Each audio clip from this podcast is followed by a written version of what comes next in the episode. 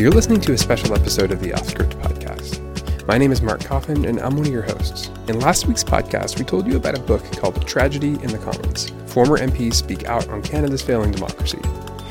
It was written by Michael MacMillan and Alison Loat, co founders of Samara and two of the voices you heard on last week's podcast. Their book and the research they did partly inspired this podcast, and we wanted to share some of what sparked our interest in interviewing former MLAs. In this special episode, we're sharing an extended version of the interview we did with Allison Loat for last week's podcast. The other voice you'll hear, aside from Allison's, is Louise Cochran, and Louise has been co leading this project with me for the past few years. In our interview with Allison, we asked her how exactly they arrived at the idea of an exit interview for former MPs and what impact her work has had on Canadian politics. So, Alison, you wrote the book when you were running an organization called Samara, and uh, wondering if you can tell us a bit about that organization and let us know what you're doing now. Sure. Well, Samara was an organization I co founded in 2009 uh, with Michael MacMillan in Toronto, and our goal was to is and remains to try and uh, re- reinvigorate Canadian democracy and in- improve the connection between citizens and their politics. So that was um, really the, the, exit interviews that led to Tragedy in the Commons were our, was our first project, and I can talk more about that later. Um, right now, I am the managing director of another new nonprofit organization called FCLT Global, which stands for Focusing Capital in the Long Term. And we work with uh, businesses and investors to try to increase the long term horizon in their decision making, um, because we hope that if that happens, we'll have uh, more sustainable organizations and better well being for, for citizens around the world. So, as I understand it, the Exit Interview Project was the, one of the very first, or, or the first project that Samara ever did. What motivated you to do it? You know, back in the early days of Samara, when Michael and I first met, uh, we shared um, a concern uh, and a belief that you know Canadian democracy could be better. Uh, you know, obviously Canada, as we all know, is a is a wonderful place, and we thought that you know we could aspire to a better quality of politics and governance for all of us. Uh, lofty goal, wonderful to hear, but uh, our challenge is how do we actually make that a little bit more concrete. Um, so we spent a long time, frankly, thinking about what our first project would be. Um, because often, as, as you would well know, the first thing you do often says you know more about you than any words ever would say. Uh, so it was it was frankly a process. Uh, we spoke to a, a, lot of different people who've been in politics, outside of politics, in and around public service to get their advice on how we might take the most practical first step. Uh, one of the ideas that we had was that um, it was really the recognition that a lot of elected officials, when they first come into office, uh, are not particularly well supported. Uh, there's very little orientation. Uh, I think one of the great, great strengths of our system is the diversity, actually, of people who do run for public office in terms of their, ba- their background. Uh, we don't have a sort of political class, uh, so to speak. I mean, there are individuals who spent their lives in politics, but most elected officials have not. So, in many ways, it's a massive career transition, very unsupported. Uh, so, we were thinking about doing something um, to help provide executive support and executive education, for lack of a better word, to elected officials. And uh, in the process of kind of thinking through that, somebody said, "Well, do we actually know what elected officials want and think? Like, has anyone ever asked them?" and so that led us to say, oh, "Yeah, actually, it might be useful to uh, to try to do that." Uh, we then realized that current sitting elected officials are busy, they're constrained by political demands, partisan demands, and the like, and, and frankly haven't had that space to reflect on what that experience was and how it could be better. And so that led us to the idea of an exit interview, which um, you know, as you have articulated, uh, is very common in other organizations, private and public, and a way to collect best practice and perspective on how an organization can improve. And we thought it was kind of a sad comment that they had never been done. And you know what we argue is one of the most important workplaces in the country, our parliament. Um, and so we set out to do that. Uh, so um, I'll pause there, and I can talk a lot more about the sort of nuts and bolts of that if it's of interest. I guess I'm curious where at the personal level, we were talking a bit earlier about how the amount of work that goes into coding and analyzing all of the hours of recordings that you get from doing a project like this, how much work that takes. And uh, we're kind of on the tail end of doing that now. What was the motivating factor for you personally when you were kind of deep in this work? Why, why did it matter to you at an individual level? I mean, starting Samara, frankly, it, it, was, it's hard to separate, you know, me as an individual from the project from Samara because, frankly, they were also intertwined. Uh, I I certainly wouldn't have started Samara uh, unless I, you know, believed and cared very deeply about, you know, the country I feel fortunate to be born in, um, and a belief that it was possible to make things better. So, you know, for me, I felt even the opportunity to, you know, frankly get paid to be able to start an organization that was concerned with those issues was you know it's a it's a singular and immense privilege.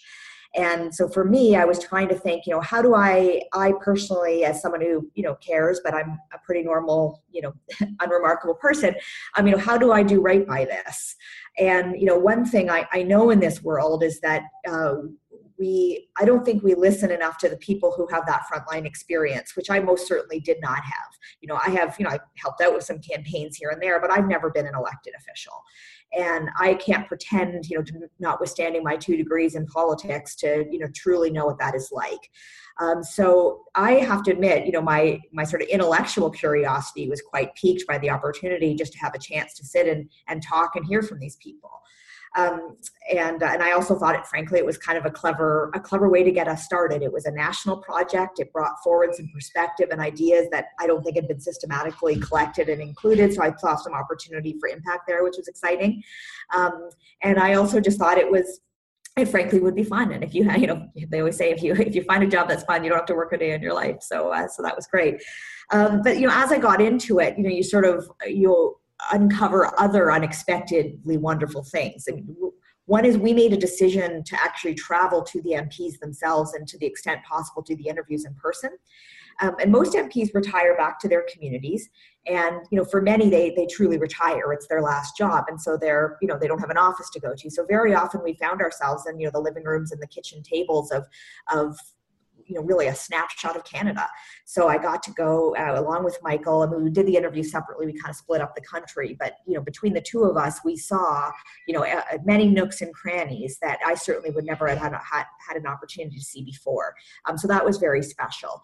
You know, and and the interviews they followed a. I mean, we had a, a sort of set script, but obviously it's a conversation, so it evolves.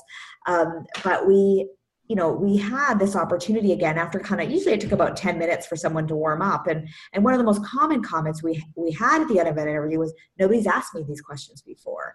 And so you kind of saw the mp as a you know human kind of getting into this reflective mode. And and the life is so busy when you're an elected official that the reflection isn't really something that a lot of them have a chance to do. Um, you know even after they've left then they're like oh that's behind me and, and on with the next. So to just be able to you know frankly have the privilege of hearing that um, you know and and obviously being able to reflect it back into reports and books and educational materials. Again just you know a singular privilege really uh, to be able to do it. Do you remember what it was like going into your very first exit interview I do. I mean, interesting. It was in October 2009, and and this was one that was uncommon in that I was interviewing somebody who she her, her name is Paddy Torsney, and she had uh, been elected when she was about 30. Uh, so she'd been in office for you know 10 or 12 years, but she was still like kind of in her early mid career uh, when I interviewed her. So she actually had worked. She, even though she's from Burlington, she worked down on the street basically for me in Toronto. So we met in the Samara offices, and that was the only one that was done in the Samara offices. Uh, so I I remember it very well. And you know, frankly, part of it was that it was she was a, she's a wonderful person, warm, friendly, interesting. Um, she had you know been elected as a very young woman, um, and she had grown up in politics, and you know all uh, and you know her all of that that that entailed. So you know her story was one of you know the public impact that she aimed to have, but also you know her own professional path um, you know, and there were some lessons that she shared there that you know I, I actually still remember because they're I think they're useful for life. Um, she worked she was a liberal, so Jean Chrétien was prime minister for you know all most if not all of her time, and he was really, uh, she said, very supportive of, of young MPs and actually encouraged them to go and get a diversity of experience. And it makes sense because he had been the minister of many things. Um, and so his point is, you know, every department is different. It's a different organization. Uh, and you also need to spend, you know, at least one or two uh, periods of time a year abroad uh, because you, you, basically you need to learn how all these different pieces work and fit together to be a truly effective public leader. And i think you know no matter what kind of organization you're in that's an important thing to think about. I mean getting that kind of cross functional cross um, you know disciplinary experience i think is is just an important thing to seek out in life. And and so you know there's lessons you know i took out of that as well as kind of interesting observations of what does it take for someone to be very successful in canadian politics. There were other things i was worrying about like um, you know, is are these the right set of, of questions? Are they flowing properly? I mean, it was the, you know, we had spent quite a long time actually developing the interview guide. We asked each MP for two hours, and you know, you're asking somebody to talk about their life in two hours. It's it's not a lot of time. You have to make, you know, decisions about what you think is going to be interesting and what you want them to talk about. And, you know, and frankly, we we had some hypotheses of topics we thought would be interesting that went nowhere, as as I shared with you. Um, so, you know, part of my you know, I'm listening to her story, but part of me was also thinking structurally, but are we are we setting this up the right way?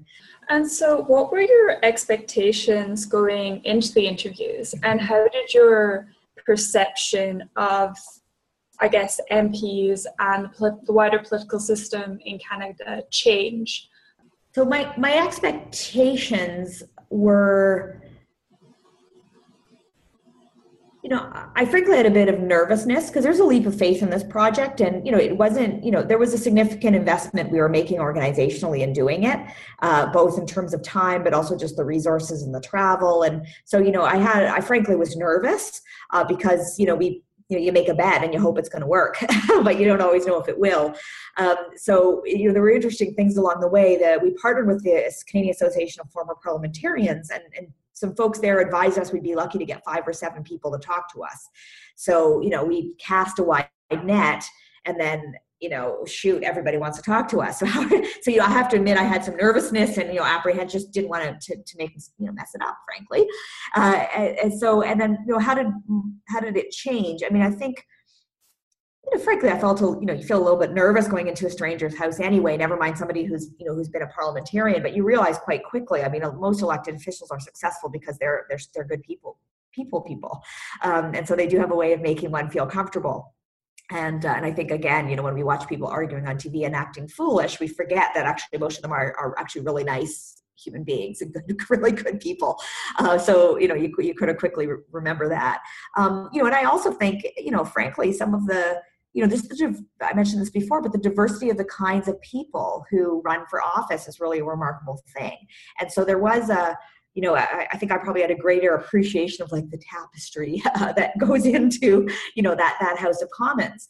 Um, you know, we think it's all a bunch of lawyers, and you know, most people we interviewed were sort of teachers, social workers, small business men or women you know they were highly local in their backgrounds and interests. So for you know somebody I, I grew up in ontario and i was living in toronto at the time you know i don't get to go to you know small towns in alberta very frequently or, or anywhere else. So to just have that sort of stitching of the country at least in my own you know through those interviews was really unique.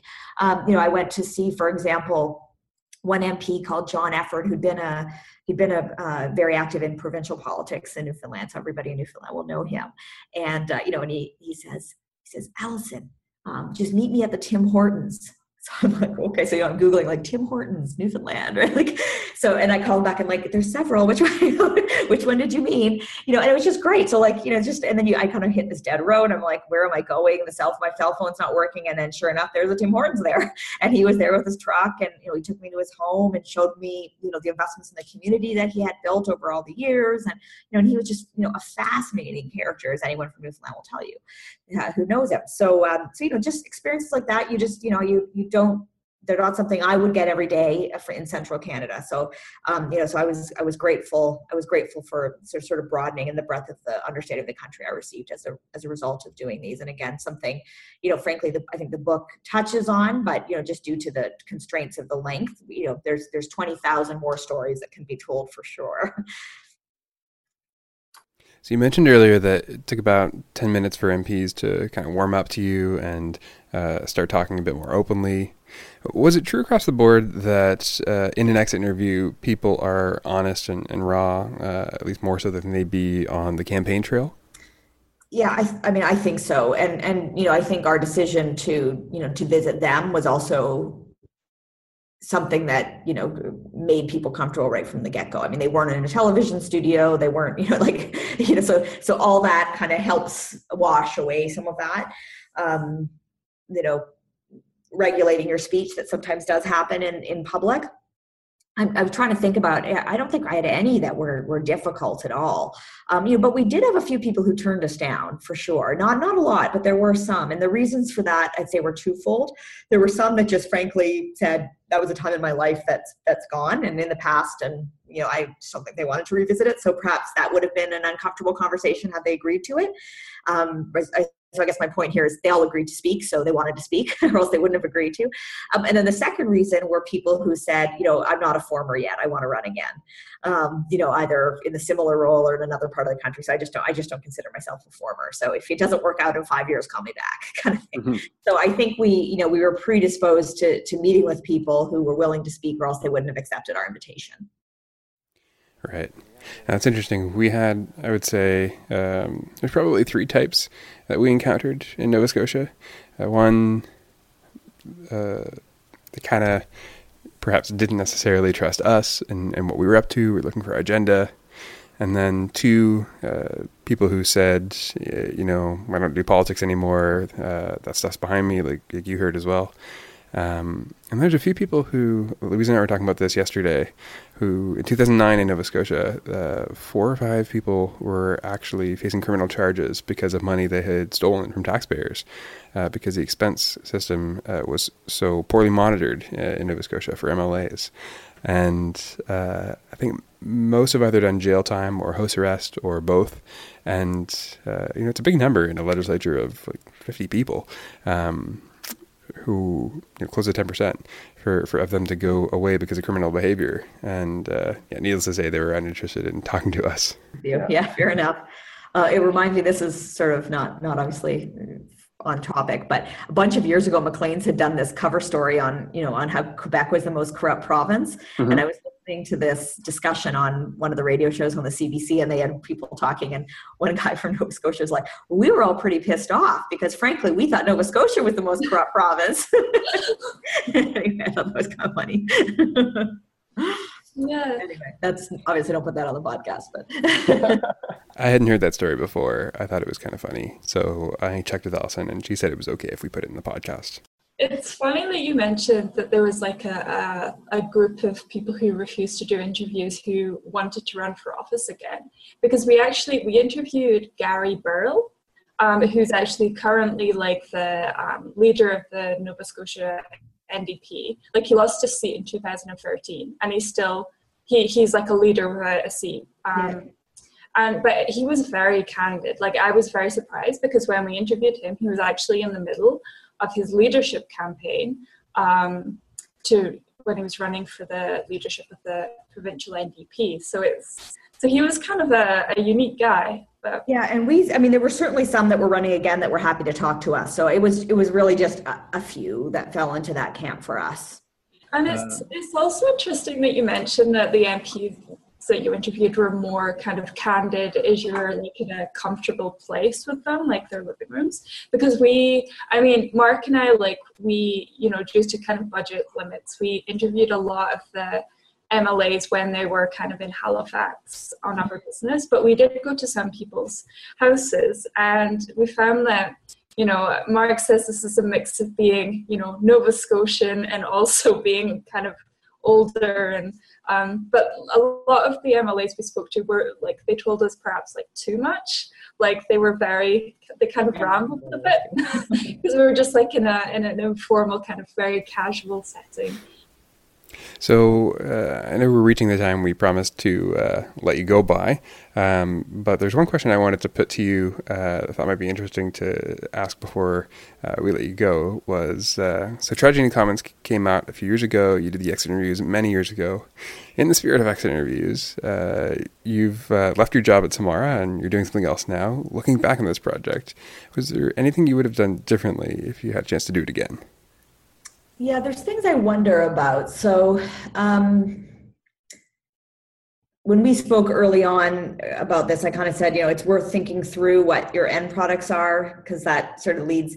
And and we, you know, we knew, frankly, one of the big purposes of it was to start an organization, um, and to so we were kind of thinking we'll produce some interesting reports and and kind of see how it goes. Um, I might have pushed the 2009 me just to be a little bit more thorough on i mean we had, we had lots of different ideas for things but just really what is this for? So you know decision like for example we this has been translated into um, you know high school textbooks and the book is used on university curriculum but you know could we have been a little bit more explicit about the educational piece of it? You know and maybe we could have talked to some people in advance and kind of set that up. So that there's things like that where i mean i think we had great reach. I was very pleased. I think you know we have concrete examples of impact you know countless people who are thinking about writing for office have read the book. I mean i'm very delighted with the project overall i should say. So and and samara is looking to do it again. So that's you know on the whole, I'm delighted about it. So if I were to sort of, but I would sort of look back, and so that would be one thing. You know, people learn through stories, and I think these MP stories can actually be really valuable tools for younger people to, you know, better understand and appreciate, relate to the people who are in politics. We did think about things like podcasts, um, and so I, so we, but we didn't do it. And again, I think that there could have been a good opportunity there. So that's why I'm so excited that you guys are doing them. That's really excellent and much needed. We intentionally didn't videotape people for the reasons I mentioned about ensuring that we have a comfortable conversation. They don't feel it's a performance interview. Um, you know, but maybe we could have gone back and done a couple of interviews by video, just things that way to increase the reach. I think, you know, one more, you know, we thought a lot about it, but just one more level of specificity and kind of objective for us might have been good. But it's easy to say that in retrospect when it was successful. Um, uh, so that's the, I mean, there's other things that I don't think they could have been avoided. Um, you know but but things that really had to do with the kinds of questions that we asked. So there were subjects that we were you know really careful to avoid. So for example we didn't want to you know ask people about their families for reasons of privacy. Um, you know we didn't uh, we also wanted to ask questions of people that were uniform across all the groups so we didn't spend a lot of time you know, talking to women about their particular issues or immigrants or you know that so you know again like more questions like that um, you know, could have elicited, you know, even a deeper understanding. But again, you know, we had to make decisions. You have to make decisions in two hours, which you can do. But things like that, I also thought hmm, I might have just pushed a little more on on, on some of the personal things because frankly people did want to bring that up and talk to them like a lot of people would articulate their biggest successes as being the first of something you know the first MP of this background, the first MP from this area, the first woman to do that, the first man to do this. So that meant a lot to people, and I think we probably could have pulled more out um, and talk and encourage them to talk more about that. The reason we didn't is because we were trying to, you know, sort of treat everyone the same, um, and so questions that that you know only spoke to a, a, portion of it but but i think i think that was a bit of a lost opportunity um, if i were to look back critically um, i also uh, wondered if there's more we could have done on the cabinet minister versus backbencher distinction that's another example of you know where we knew going in that people were going to have different perspectives, but we were trying to really talk about their experience as an MP. So more on just how government works and those in government could have been, you know, again, a little more interesting to dig into. Um, and I think again, people wanted to talk about that few things. Again i think some of that stuff I, I mentioned would have actually made for some great chapters in the book. We just didn't have the material. You've alluded to it a few times. Uh, you know you're happy with the book. You're, you're proud of all the uh, impacts that have uh, resulted. Can you talk a bit about what the, the specific impacts and results are? I think one of the biggest you know was say impact, what kind of influences it had was on the narratives MPs used to describe themselves. So, you know, in the book and in the first chapter, a couple of chapters in particular, we point out that almost all of them, when we asked them for their background, spent a long time explaining away their interest in politics. So either saying they had never had it, um, they were asked and weren't expecting to be asked. When they were asked, they didn't want to do it. You know, this real portrait of a reluctant kind of outsider, rather than somebody. You know, we had one person who said, "You know what? I thought MP, politics was a great way to contribute, and I, I was delighted to have the opportunity to do it." Uh, you know, that doesn't feel very controversial, but very few, if any, really said it. Um, so it's interesting because since the book has come out, I've had a lot of people approach me that say, I read your book and that's ridiculous. I've always wanted to run for office. I think politics is important. So I think, you know, just to even point out that how they as, as individual political leaders in their community, their country, articulate the value of what they're doing has a huge influence not only on how they think about themselves but on how people perceive them. Because any you know person who hears a politician say oh i never wanted to do this says you know give me a break right? And so this actually the, the narratives they use actually diminish their uh, their profession or their calling in the eyes of the public which is just so counterproductive so you know, I, I, would, I think we need to continue to push for some of those kind of narrative reframings, for example. But, and I think we have to actually call out elected officials to stand up for the, their profession and themselves and what they do. And I think that's really important and is a huge first step. Um, so I think there's, there's definitely been impact there and, you know, more to go. And you know that that'll that'll be ongoing. Um, you know, more practically, before we released the book, we released a series of reports that sort of summarized some of the major themes that we released to the media, and they did pretty well in terms of media coverage.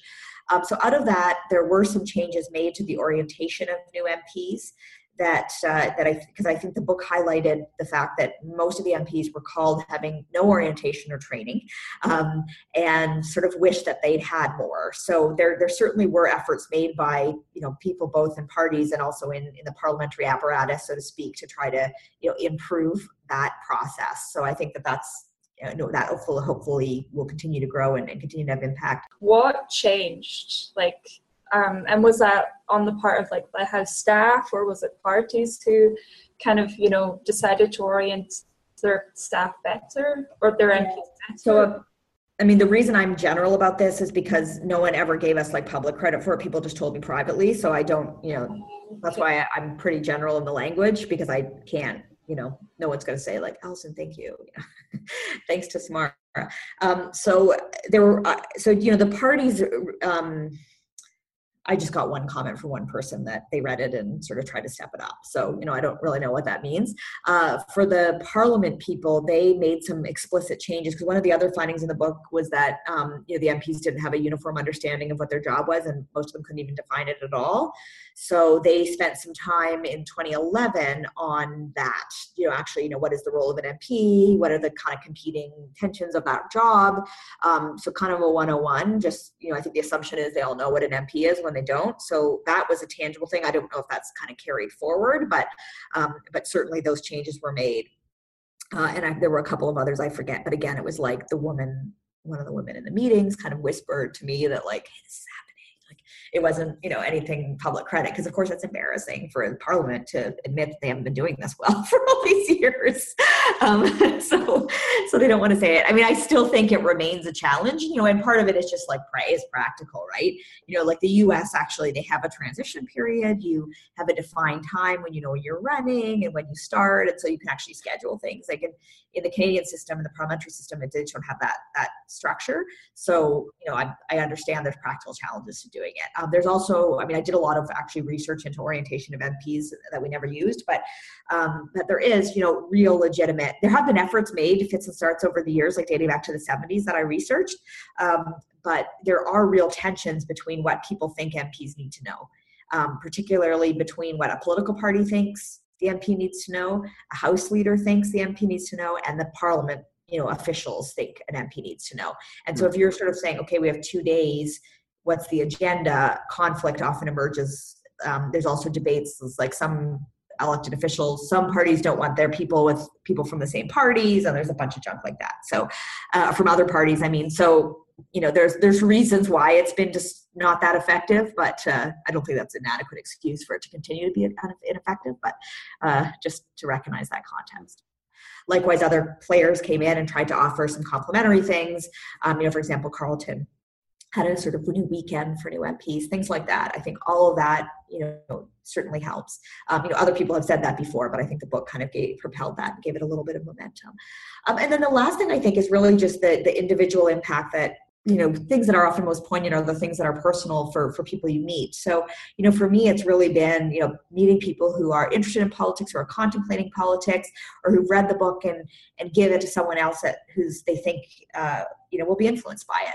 Um, and so i you know i hope it has helped people think through what it takes to be successful and effective in public life and encourages people to pursue it because it's so critical. So um, so I, I think about the impact on a bunch of different levels and and as i said at the beginning I mean, it's just was sort of a singular privilege to be a part of this project. So um, i'm really delighted that you've continued to carry it forward in nova scotia. Yeah, well, we were kind of delighted to have something to kind of pick up on and not have to reinvent uh, what seems to be a great wheel. So thank you.